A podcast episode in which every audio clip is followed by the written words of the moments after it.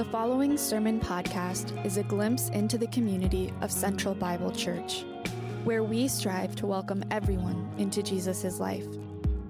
We hope that you can join us for this Sunday service as we gather together seeking to live in and for Christ.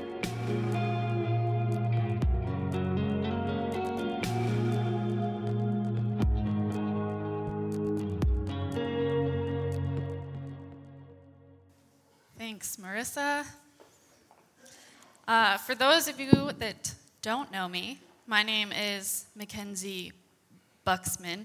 I just finally changed it. I've been married for four years, and I, I don't know, I was lazy. I just finally got around to it, but it still sounds so weird to say. But I am Mackenzie Buxman. Uh, if you're wondering how to spell that, it is B U X M A N. There you go. Um, I've been attending CB for um, almost four years. It'll be four years in January. And I serve in a couple of different ways. I get to decorate this place, I teach a women's uh, study every week. But this morning, I get to do something that I'm most passionate about, and that's that I get to teach from the Word along with Andrew Zellers this morning. And we're going to dive into John 1:14. It's just one verse, um, but it's a verse that presents one of the core theological beliefs of the Christian faith. It's an area of our theology that can kind of stir up a variety of reactions, and it's the incarnation. So, we're going to explore the significance of Jesus as God incarnate this morning. And I'm going to pray for us before we dive in. Um, for those of you that probably most of you don't know this, I'm 20 weeks pregnant today, which is really great. Um, but when people ask me how I'm doing, the number one thing I say is I am so tired. Um, and I'm just really feeling my body trying to grow a human life this morning. So I'm going to selfishly pray for myself that the Lord would give me strength to, to preach this morning. So let's pray together. God of grace, we come before you humbly this morning and we ask that you would speak to us through your word, that it would pierce our hearts this morning, that your spirit would speak to us, that it would convict us, um, that we would feel um, just in awe of the mystery um, and the wonder that is the incarnation. I just pray for myself, Lord, give me the strength to get through this. As I talk about Jesus taking on human flesh, I am feeling my human body very acutely this morning. So, Lord, just help us as we dive into your word this morning. We pray all of this in your name. Amen. So, the word incarnation can be a bit scary for some of us. Uh, one, it just is kind of an intimidating word incarnation. Uh, but in our world of technology where information is at our fingertips, it's easy to feel unsettled by the idea of something remaining a mystery. And that is what the incarnation ultimately is it's a mystery. We might feel uneasy when told that we can study the mystery of the incarnation all we want, but we will never fully understand it or be able to explain it in our human language. That doesn't stop us from trying. Most people would say, oh, the incarnation, yes, Jesus is fully God and fully man. But think about that phrase for a second. I mean, really, it makes no sense. It's like saying 2 plus 2 equals 5. Oh, yeah, no, that's not right. If Jesus is fully God and fully man, we have this thing two halves make a whole. Well, Jesus is two wholes, wait, what? That's impossible. He can't be two wholes, but he also can't be two halves. Okay, are, is your brain spinning yet? I promise we're not going to go down that road today. Um, I when I go down that road, I feel like Alice or Alice going down the rabbit hole, just like Wah. But some people love going down rabbit holes. Great for them. Uh, others not so much. When they are introduced to the mystery of the incarnation, they think, okay, I don't understand this, but if this is who God says He is, then I believe it. Uh, a few years ago, I was serving in the children's ministry at a different church, and I sat down next to these um, two little girls. They were probably six or seven years old, and they were coloring, and I asked if I could color with them. And all of a sudden, they just stopped coloring, and the one girl says to the other, Isn't it crazy that God is three persons, but also he's just one person? And the other girl's like, Yeah, that is really crazy, but it's true. And I just like, I'm coloring and I'm like, what the heck? I didn't even know what the Trinity was when I was six or seven years old. So I don't know, these kids' parents, great for them. Um, but I was also just struck by their literal childlike faith. Yeah, God's Trinitarian. Yeah, Jesus is the Son of God. Now, I just want to clarify it's not wrong for us to try to want to understand um, the incarnation or these mysteries. Um, but at the end of the day, it will always be just that it'll be a mystery. So, wherever you're at this morning, maybe you're the person who loves discovering or discussing the mystery of the incarnation. Maybe you're the person who feels like their brain is doing mental gymnastics when asked to think about it. Or maybe you're the person that has no problem with it. You like that. Okay. Or maybe you're the person who thinks it's crazy. There's no way this can be true. This is impossible. Wherever you're at this morning, I want you to try to set that aside and let John tell you what he wants to tell you about the mystery of the incarnation this morning. So, before we jump into the passage, though, we're going to do a bit of review. So, we've been going through chapter one of John's gospel, and it's his introduction, or a, a, commentator, Lesslie Newbigin, talks about it as his overture to the book. I don't know how many of you guys, how frequently you listen to symphonies. I don't do it very often, but uh, in a symphony, they've got the beginning, the overture. It has certain musical notes that it's like, oh, hey, guess what? You're going to hear these throughout the entire rest of the symphony. And John's doing that exact same thing. He's introducing theology by using language, cultural, and religious framework that his hearers already possess that you're going to see throughout the rest of the book. And he's using it to show his readers who Jesus is. And we learned in the first sermon that Jesus is the Word or the Logos in Greek, and that he was present at the beginning of creation. And even more, all things were created through him. Now, Western culture very much views our physical world as separate, or at least mostly separate, from the spiritual. But John is showing that's simply not the case. He presents that in the act of creation, the spiritual met the physical. The spiritual divine spoke the physical world into existence. And as I was reading through John chapter 1 this week, I was thinking, man, the act of the incarnation, the spiritual met the physical in the most intimate of ways in that moment. The two, divine and human, are so intertwined. Church leaders and scholars have spent centuries contemplating and studying this mystery. Where does the divine part of Jesus begin and his humanity end? Sometimes that leads to us sorting through Jesus' actions in the Gospels and assigning the words divinity or humanity like sticky notes to his actions. Oh, here, yes, in his temptation, this is his humanity showing. But here, where he raises Lazarus from the dead, that's his divinity showing.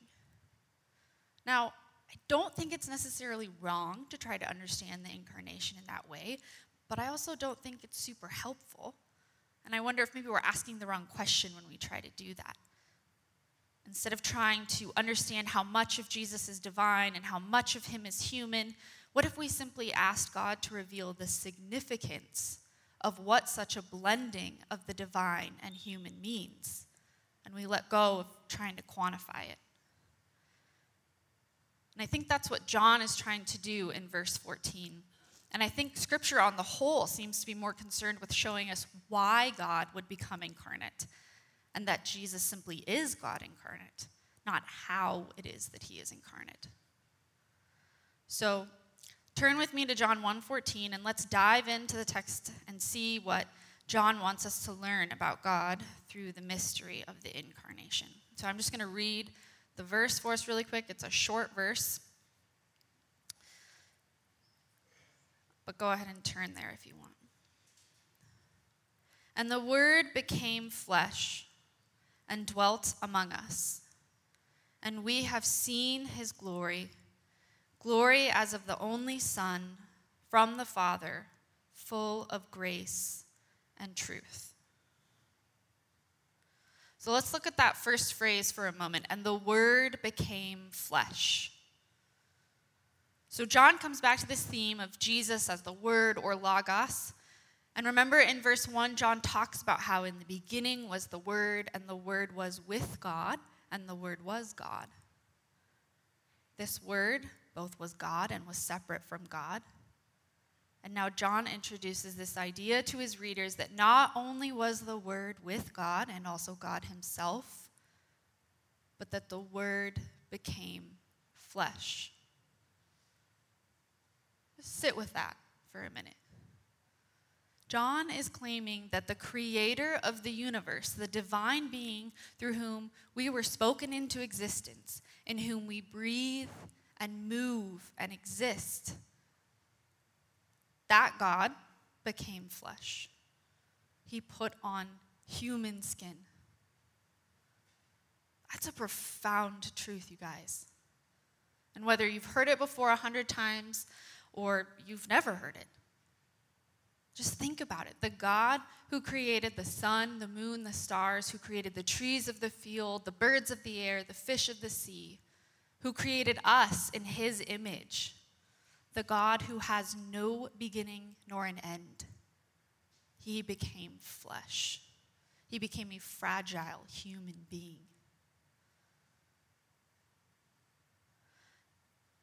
And look what it says next. It says that the Word became flesh and he dwelt among us.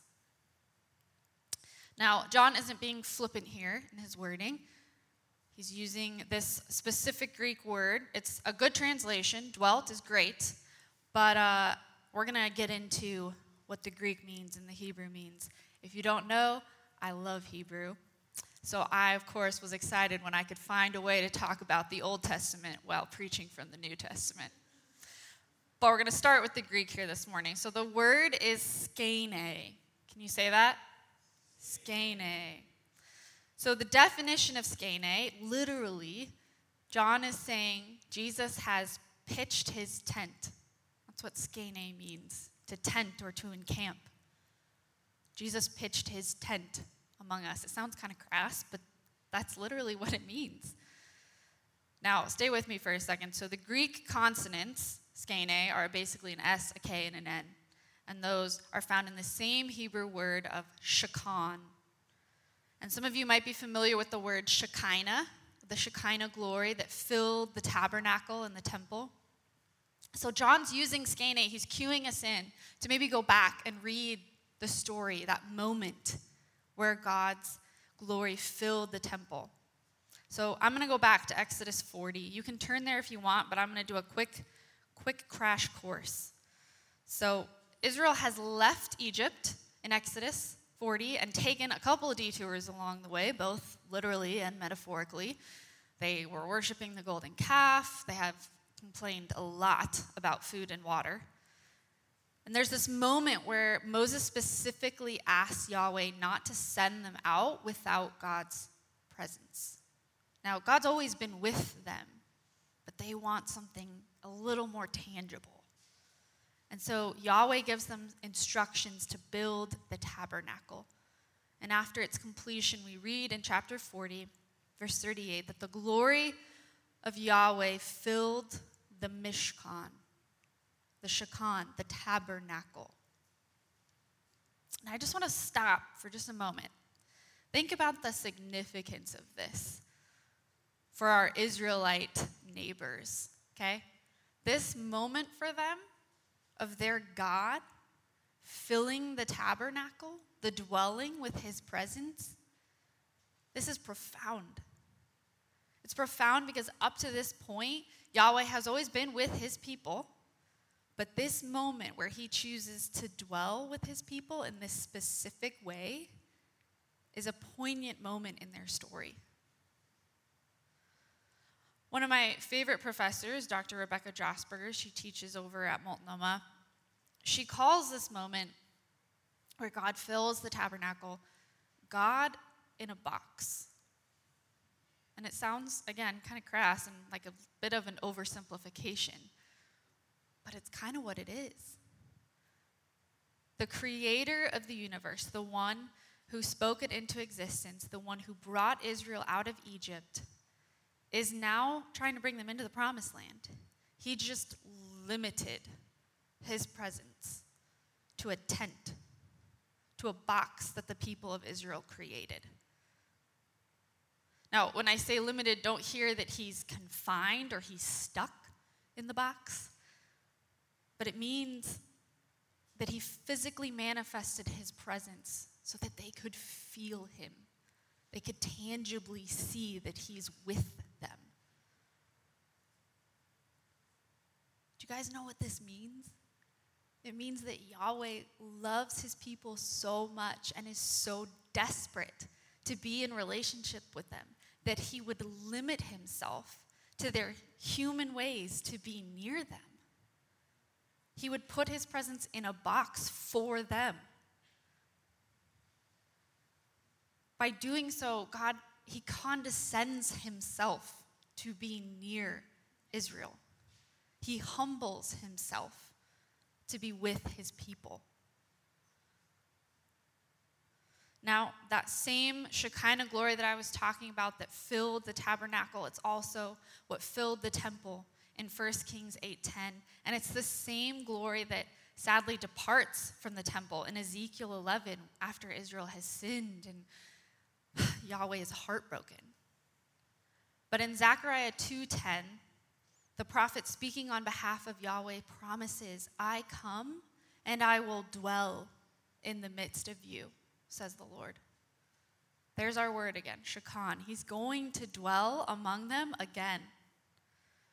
And Isaiah 7, we're all familiar with the passage. It said that this messianic figure is going to be called Emmanuel, God with us. And unlike Yahweh appearing to Israel through a cloud or fire in the tabernacle, John in his gospel shows us that Jesus' whole ministry is this tabernacling. I know, it rolls right off the tongue, right? It's a tabernacling, it's a dwelling with them. The disciples get to experience his continuous uh, glimpses, uh, continuous glimpses of Jesus' glory.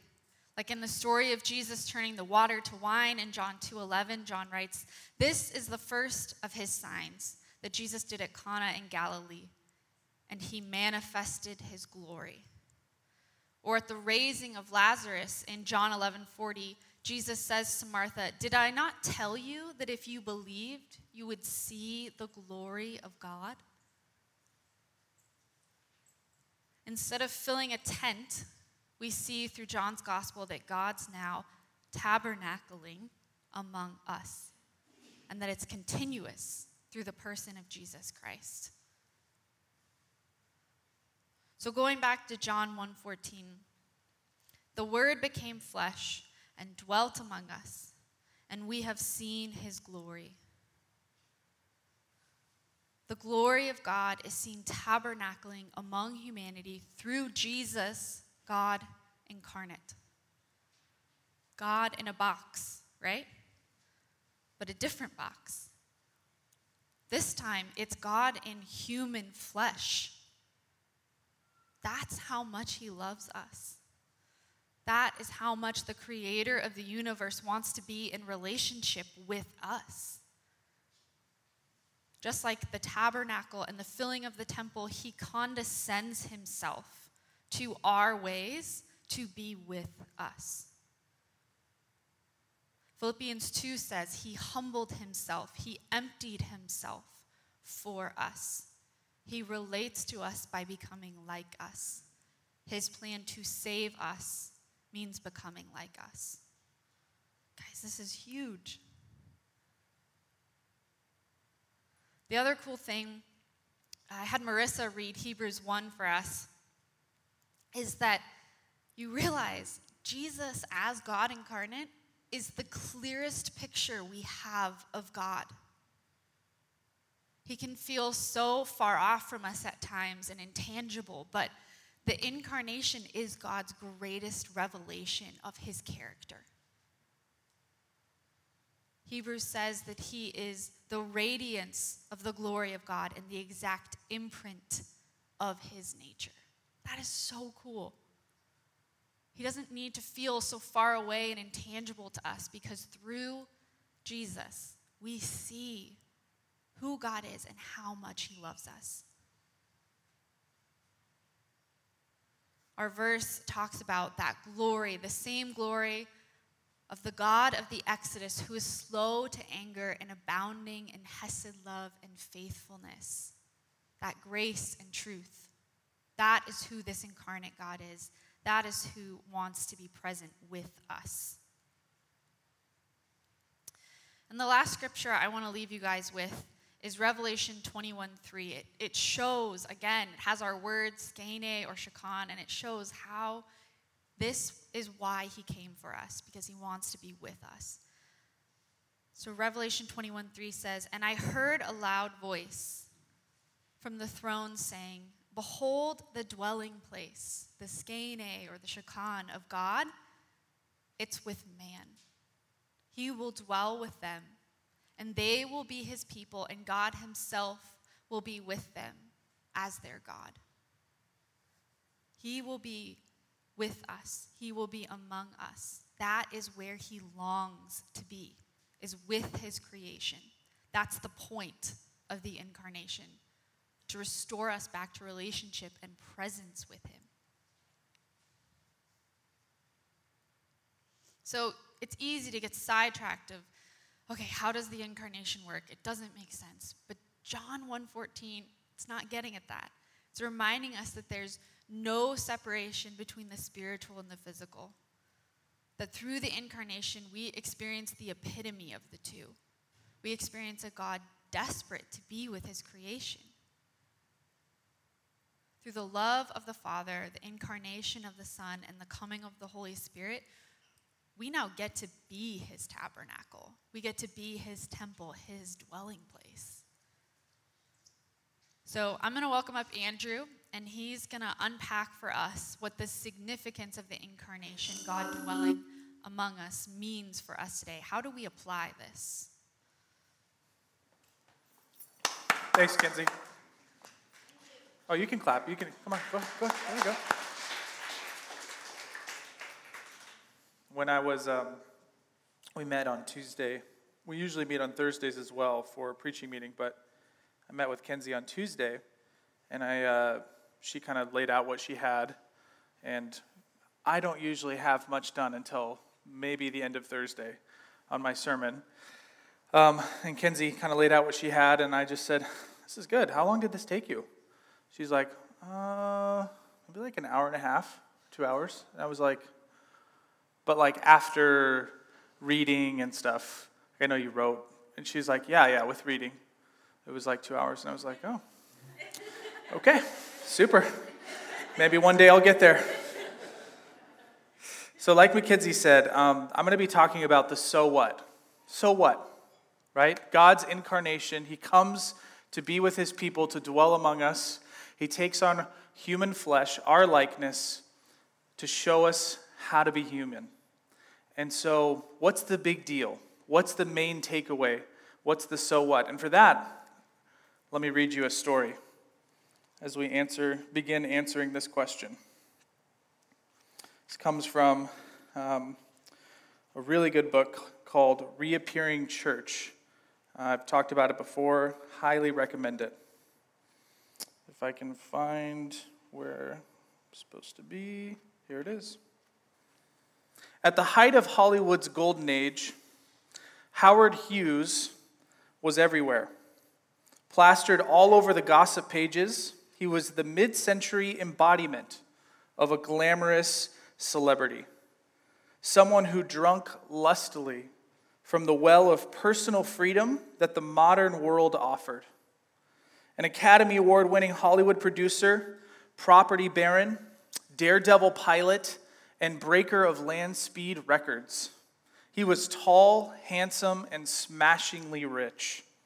Hughes dated scores of Hollywood's most desired women. He was a walking advertisement for the freedoms of technology, sex, money, and power offered by the modern world. Hughes's later years would be anything but an expanse of freedom.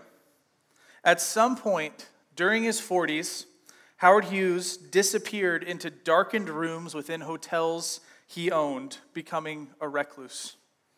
Blocking out the world, he, ret- he retreated into the screen, a movie projector in his room, allowing him to endlessly binge on, the fa- on his favorite films while he filled his body with codeine.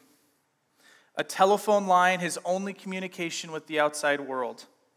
The man who embodied the freedom and movement of the modern world, now paralyzed by the screen. Oppressed and imprisoned by his appetites, pleasure and power gave way to paranoia and suffocating anxiety. Howard Hughes is a symbolic figure. With the first half of his life, he showcased the promise of our unlimited freedom. But in the second half of his life, he became a different kind of pioneer, showing us the destination of unlimited freedom. Welcome to church.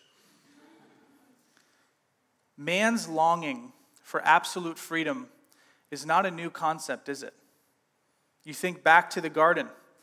Our first brothers and sisters, our first the first images of man, or rather of God, Adam and Eve, they sought to satiate that hunger, that desire that's in each of us to be free, to have unlimited freedom. God restricts them in the garden, doesn't he? But it's really a minor restriction.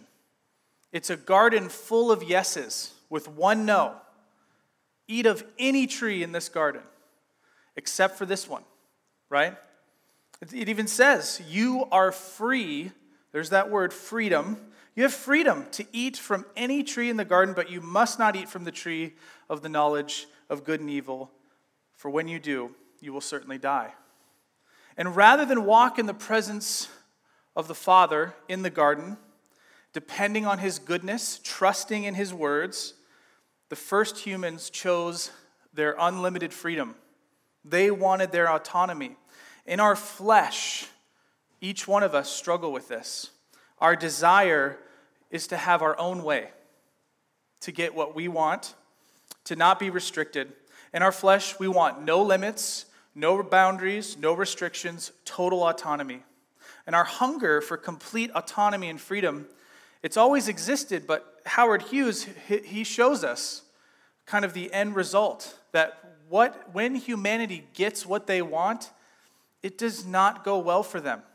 When we have millions and millions of dollars, so that no one can say to us, you can't do that, or there's nothing I can't buy. Howard Hughes, there's stories where he would literally be in a hotel that he owned. There'd be a restaurant with a neon sign across the street that would shine into his hotel room, and he hated it. And rather than move to a different side of the hotel, he would buy the restaurant and shut it down.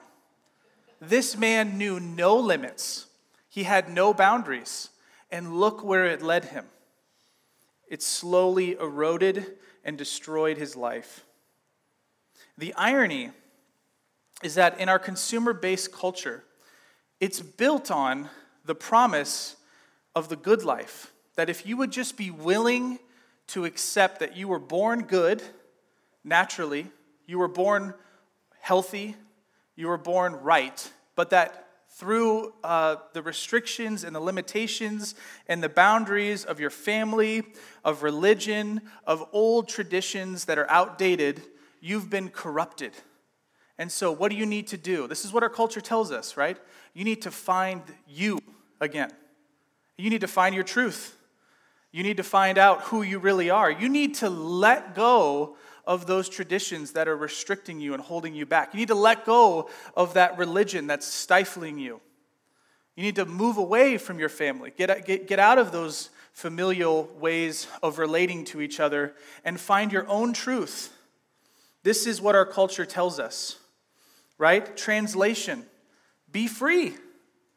Do you. Pursue your autonomy. You deserve it. Don't let anyone tell you no. You can do anything you want. Decide what's right for you. Even though that, in and of itself, is a ridiculous idea that you could have your own truth, and so could I. And it, what happens when they don't work, though? It doesn't even make sense. Here's the truth our culture offers us endless promises to fulfill that desire for freedom, that desire, that hunger to be free. But our culture is what helps to create that desire and that hunger in the first place. Does that make sense? Our contemporary consumer culture offers medicine to cure diseases it creates. It's crazy. Be free, we say. Don't let anyone stop you. Oh, by the way, if you want to be free, have this new phone. Buy this. You'll have unlimited access. It's all about no restrictions. Get all the information you could possibly want. Think about this 50 years ago, right?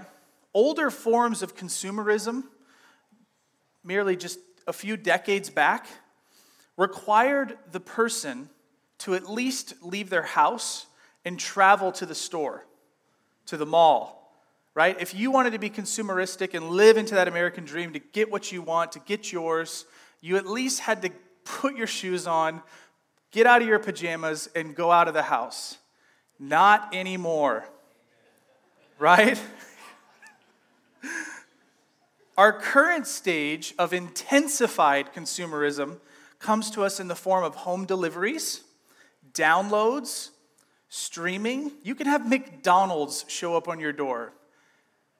Maybe we've done it before, I don't know. All of it just being vulnerable, all of it increasing the strength of our individualism. Our culture promises that we can have it all.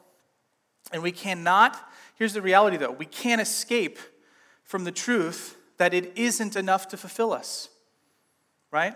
We can't escape from the call of our culture to say, you can have it all, but we also can't escape from the void that it's never been enough to satiate that longing in our hearts. We're like little kids eating and drinking sugar, thinking it's going to fill us and quench our thirst, thinking it's going to fill us up and make us whole, and it's just going to make us sick. So, there must be another way to be human. And this is why the incarnation matters. In our flesh, we want freedom from restrictions.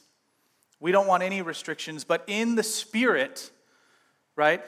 In the Spirit, in Jesus incarnating, God becoming man, we see that what we should want is freedom with the right restrictions. Galatians 5 16 through 18 says, So I say, walk by the Spirit, and you will not gratify the desires of the flesh. For the flesh desires what is contrary to the Spirit, and the Spirit what is contrary to the flesh. They are in conflict with one another, so that you are not to do whatever you want. You're not to do whatever you want. But if you are led by the Spirit, you are not under the law. Now hold that thought. Keep Howard Hughes and this this way of thinking that our culture we're, we're plagued with. We're so in it. Think, hold that for a moment and switch gears with me. For millennia, God had related to his people primarily through his words, right? The, the, the, Israelites had the Torah, right? They had God's word written.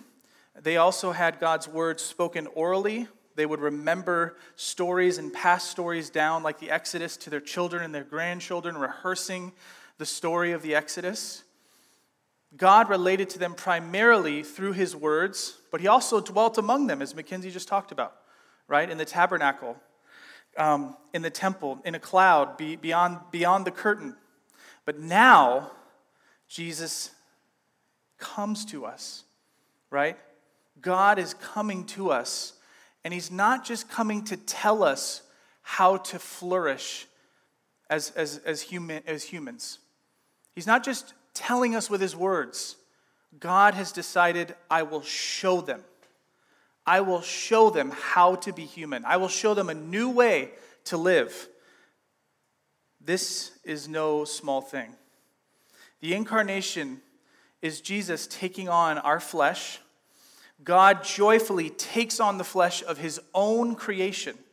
And in doing so, he reveals, right? He, obviously, we know that God must love us deeply if he's willing to do this. He will stop at nothing, including taking on our own brokenness, right? Our flesh is not perfect, right? So God chooses to take on our flesh, our humanity, in order to draw us to himself, to show us what it's like to truly live, to be human as we were meant to be. The flesh of man is riddled with sickness, right? It's riddled with brokenness. It's bent towards temptation to sin. But in the incarnation, Jesus overcomes the flesh and literally creates a new way to be human. And here's the main point Here's the answer to the so what question How does Jesus overcome the temptation to sin and deal with the brokenness of man's flesh? Answer total and complete reliance on the Father's presence. Jesus is the most free being that ever walked the face of the, the earth, right? Right? If anyone, God being God, obviously he has the option to leave the restrictions of our human flesh and bone, but he willingly stays put in that human shell in order to show his children, us, how to live. Jesus wants to defeat the temptation to sin. He wants to defeat our brokenness. He wants to reorder our loves, showing us how to live, how to thrive, how to flourish. Jesus overcomes the power of the flesh by regularly entering into his Father's presence. Luke 5 15 through 16. And we're going to see this throughout the Gospel of John. But I liked this, this story in particular. Jesus has just healed a man of leprosy. Okay? And there's a lot of people around that need to be healed.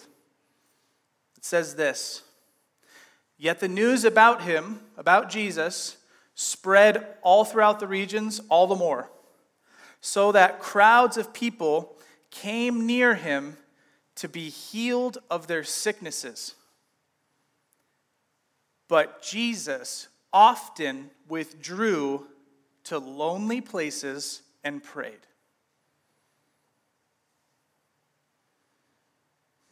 Jesus would have made an awful 21st century American pastor. I don't know how many churches he would get hired at. There's opportunity for ministry. What do you do? We, you say yes. You, you, you say yes. You step into it. There's an opportunity. He's got power. He can heal. God Himself chooses, though, I need to be with my Father. I need to seek the presence of my Father in order to be sustained in this human fleshly body. The only way to defeat the temptation to sin is to be with my Father, to pray, to seek His will. If this is how Jesus lived, and if this is how Jesus wanted to show us what it's like to be human, to thrive in our humanity under the guiding presence of the Father, right? If this is what it looks like, where do we get off thinking that we don't have to do what Jesus did in our daily lives? It's crazy. But so many of us, I mean, myself included, struggle to enter into his presence consistently, to see our desperate need for him, even when um, amazing and incredible opportunities stand before us. God calls us to pause, to not be hurried for anything, to step into his presence, to seek him, to hear from him, to genuinely seek his will, not your will for God's will for your life, but God's will for your life?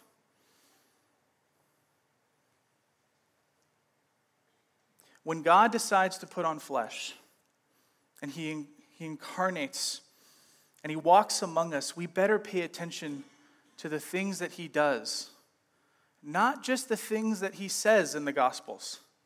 Though he says so much that is so good and so incredible, it's in these little moments where Jesus withdrew to the lonely places that God is kind of winking at us and saying, hey, pay attention. I seek my Father before anything else. What makes us think that we don't need to do the same? We need Him. So we need to move from a posture of information and evaluation, right? I think of it kind of like this, and if you're sitting like this, I'm sorry. Um, but I think, you know, kind of a, we sit in church on Sundays or just in general, there's this posture as believers, it's kind of like, you know, kind of like I'm ready to consume. I'm ready to evaluate what you have to say. Right? That's we we've found that to be almost a good thing in American evangelicalism. That it's good and right to what's the doctrine? What are we believing? What is he saying? What do they say? You know, what am I I need to learn more, give me more teaching, pastor. We need to move from that posture to a posture of transformation and exaltation. And that looks like this I'm on my knees, and I'm before Him regularly, often. Not so concerned about what's going on out there, more concerned with what's going on in here, with how He's meeting me in those lonely places. Old ways of seeking renewal of the church seeking renewal, both in the, in the body and outside of the body, in our city, they aren't working anymore. They're just not. Not in a post Christian city like ours. They might still work in conservative Bible Belt areas, right? Where more programmatic event style ministries are still thriving. But in a post Christian city, nothing is going to renew our city other than a total dependence on God to move, right? One of the benefits of being in a city like ours is recognizing more and more, and I think we're all getting there. What are we going to do? Like, how do I reach my neighbor? Uh, we live in a city where it's not just that people are de churched, right? where people have some background with the church, that maybe they grew up going to Easter services or Christmas services, so they have some framework. We live in a city that's post Christian, unchurched. Like missionaries go to other parts of the world to reach these kinds of people, people. And so I know that I believe that many of us have a desire to see our coworkers meet Jesus or family or neighbors, and yet we find ourselves in a place of kind of shrugging our shoulders, going, But how? They feel so far. The answer? I, I think God is being kind to us in this. And we've talked about how God is kind of, it feels like there's a, some, a movement in the church right now where God is kind of purging, right? Like you're either going to rely on Him completely and like desperately seek Him to move because you're so, you're so in, intimately aware of your lack of ability to, to, to see things change. Like, none of us are impressive enough anymore. No, certain kinds of ministries that used to work, they just aren't, they aren't impressive to the watching world anymore. Not in a post Christian city like ours. What do we do then? What do God's people do when they're in exile? they seek him desperately. There's a remnant, a small group, who are regularly on their hands and knees crying out for more of him, for more of his presence, right? If Jesus has to do it, if Jesus has to step away from doing miraculous signs and wonders to seek the Father, what are we doing? Like we've got to be able to and willing to do the same thing. How do you become desperate for the presence of God? I think you grow increasingly aware of your weakness. You ask God to make yourself weak that he might be made strong and perfect in you. You become desperate to understand how fragile and feeble each one of us are, not in a self loathing, hating who you are kind of way, but in a, a humble recognition that God alone sustains me and God alone saves me. You grow more and more aware of your need for Him, right? In the cross of Christ, we are far more sinful and broken than we ever thought. And at the very same time, we are far more loved and cared for than we ever dared hope. I want to encourage you to pray to the Father. You're like, this is a sermon on prayer? Yeah. I mean, it's all we got. It's all we got. What are we going to do? Like, no one's coming up with better ideas in the West for how to reach a. You know what is happening? There's a movement of, of pastors and churches who are growing sick and tired of being sick and tired of the state of the, of the church, of seeing a, an entire generation of potential church leaders who are completely being missed right now because they're so far from the church, right? And the only way we're going to reach those people is by utterly relying on Him, seeking His presence, and asking God to move in us, in our hearts first, and then in our city. Amen? Amen? The incarnation of our Lord teaches us that unlimited freedom is actually enslavement. And that only by abiding in the Father's presence will we, try, will we find true freedom. And guess what? It's hard work. Abiding in Him is scary. Doing what I just described, moving away from that posture of evaluation and information to one of exaltation and transformation, getting on your knees, it is costly. It's not easy, but it is worth it. You will find yourself more filled more renewed, more excited, more passionate, not less. I want to end with a quote from Augustine. Would you close your eyes for a moment? It's only it's a short, short quote. I'll just read it to you. Listen to these words. Be overcome by his goodness and his glory. Man's maker was made man, that he, the ruler of the stars, might nurse at his mother's breast, that the bread of life might hunger,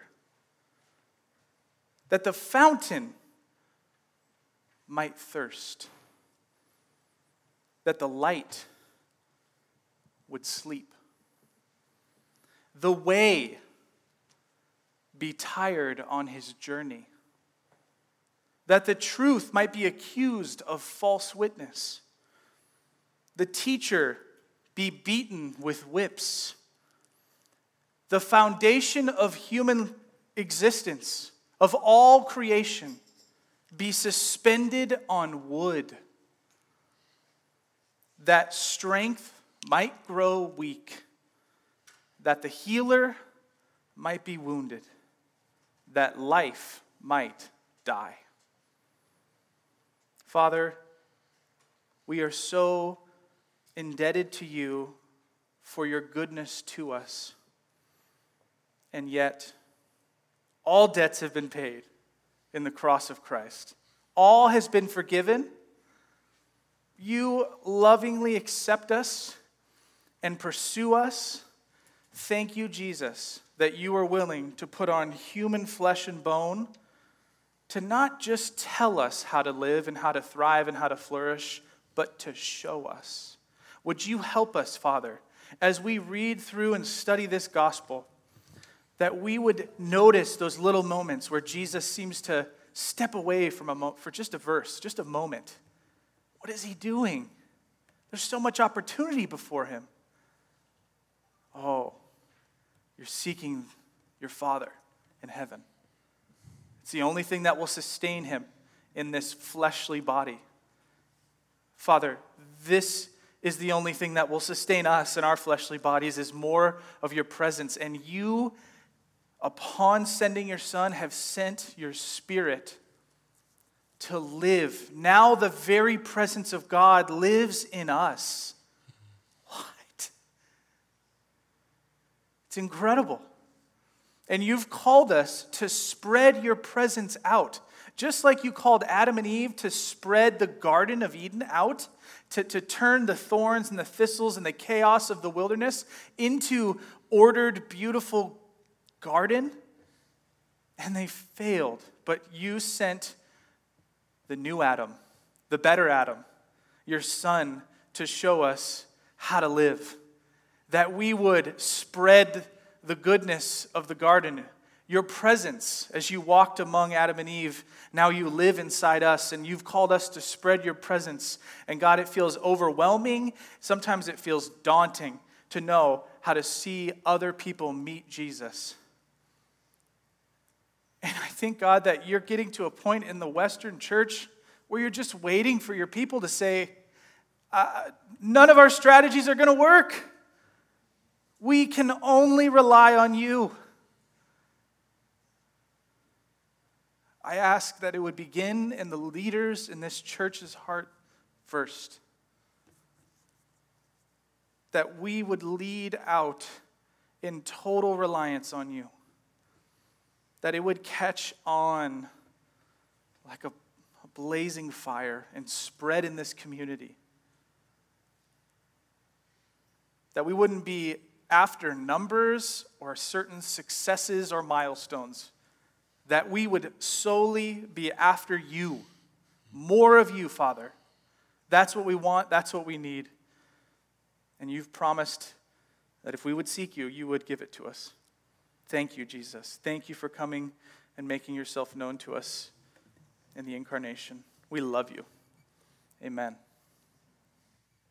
I want to encourage you as we take communion. The table's open. If you call Jesus your Lord and Savior, you've sought Him for forgiveness for your sins, I want to encourage you to, to take the bread and the juice and to consider what does it look like for you to be desperate for Him? What kind of conversations do you need to begin having with the Holy Spirit about your own heart? Maybe it means asking Him to reveal to you more your brokenness so that you might find yourself more needing Him and relying on Him. Maybe it means inviting other people to speak into your life, to encourage you as you seek His presence for accountability and vulnerability. We've got home communities where that can happen, we've got formation groups. Um, if you're interested in any of those things, please come talk to one of us. But I want to encourage you to spend these next moments as we take communion together contemplating how is God calling you? To step into more of His presence in the simple day in and day out moments because that's where it matters. Love you guys.